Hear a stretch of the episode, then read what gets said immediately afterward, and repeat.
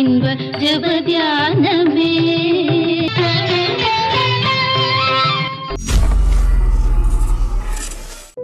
ஆண்டவராகிய இயேசு கிறிஸ்துவின் இணையற்ற நாமத்தில் உங்கள் யாவருக்கும் வாழ்த்துக்கள்.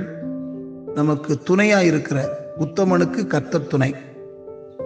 நமக்கு துணையாயிருக்கிற தேவன் ஆபத்து வேளையில் துணையாக இருந்து நம்மை வழிநடத்துவாராக. ஆமென். இன்றைக்கு தியானிக்க போகிற வசனம் ஏசாயா நாற்பத்தி ஒன்று பதிமூணு.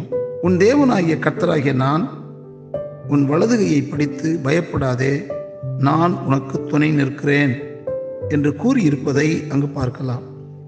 இந்த வசனத்தில் நான் நான் என கர்த்தர் கூறுவதை காண்கிறோம். யார் நமக்கு துணையாக இருந்தாலும் இல்லாவிட்டாலும் நான் உனக்கு துணை நிற்கிறேன் என்று கூறிய ஆண்டவர் நமக்கு துணை நிற்பார். ஐயோ, எனக்கு யாரும் துணை இல்லையே, நான் தனித்து விடப்பட்டிருக்கிறேனே, எப்படி காரியங்களை செய்ய போகிறேன் என கலங்கி கொண்டிருக்கலாம். எதிராக வரும் காரியங்களுக்கு என்ன செய்ய என திகைத்து கொண்டிருக்கலாம். கலங்காதிருங்கள், கர்த்தர் துணையாக இருக்கிறார். சிறு வயதிலே கணவனை இழந்திருப்பார்கள். கொரோனா காலத்தில் இந்த வைரஸ்னாலே பாதிக்கப்படும் போது சில நேரங்களிலே யாருமே சொந்தக்காரங்க கூட இருக்க முடியாது. அவர்கள் தனியாக இருக்க வேண்டிய வேலை வரும்.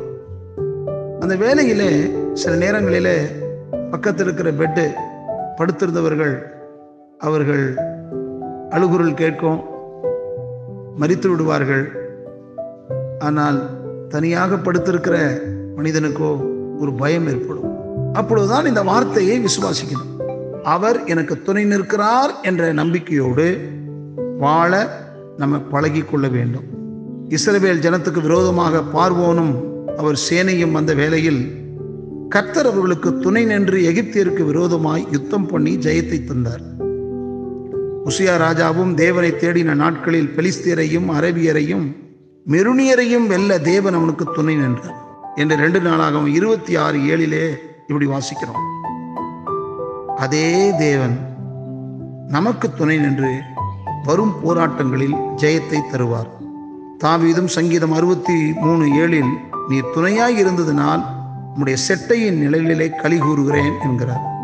துணை நிற்பதினால் வரும் நாட்களிலே நாம் ஒவ்வொருவரையும் களி கூறும்படி அவர் செய்தருளும். ஏசாயா ஐம்பது ஒன்பதிலே இதோ கர்த்தராகிய ஆண்டவர் எனக்கு துணை செய்கிறார், என்னை ஆக்கினைக்குள்ளாக தீர்க்கிறவன் யார் என்று வாசிக்கிறோம். அது மாத்திரமல்ல, ரெண்டு தீமோத்தேயு நாலு பதினேழில் கர்த்தரோ எனக்கு துணையாக நின்று என்னாலே பிரசங்கம் நிறைவேறுவதற்காகவும் புறஜாதியர் எல்லாரும் கேட்கிறதற்காகவும் என்னை பலப்படுத்தினார், சிங்கத்தின் வாயிலிருந்தும் நான் ரட்சிக்கப்பட்டேன் என்று பவுல் கூறுகிறார். அருமையானவர்களே, உலகில் என்னென்ன காரியங்கள் நடக்கும் என்று பவுல் ஏற்கனவே எழுதி வைத்திருக்கிறார். அதுதான் இப்பொழுது நடைபெற்று கொண்டிருக்கிறது. என்ன நடந்தாலும் நான் உனக்கு துணை நிற்கிறேன் என்று கூறிய ஆண்டவர் தாமே நாம் ஒவ்வொருவருக்கும் துணையாக நின்று எல்லா தீமை நின்றும் விலக்கி காத்து கொள்வார். உங்களை கொண்டு நிறைவேற்ற வேண்டிய சகல காரியங்களையும் நிறைவேற்றி முடிப்பார் என்பதை நினைத்து ஆண்டவருக்கு நன்றி சொல்லுங்கள். தைரியமாக இருங்கள். அவர் உங்களை கரத்தை பிடித்து உங்களுக்கு பக்கபலமாக துணையாக இருந்து உங்களை ஆசீர்வதிப்பார் என்ற நம்பிக்கை பெருகட்டும்.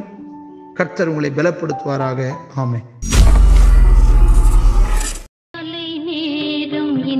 ஜபத்தியானமே, கருணை பொற்பாதம் காத்திருப்பேன், அதிகாலையில் அறிவை உணர்த்தி அன்போடு இயேசு தினம் பேசுவார்.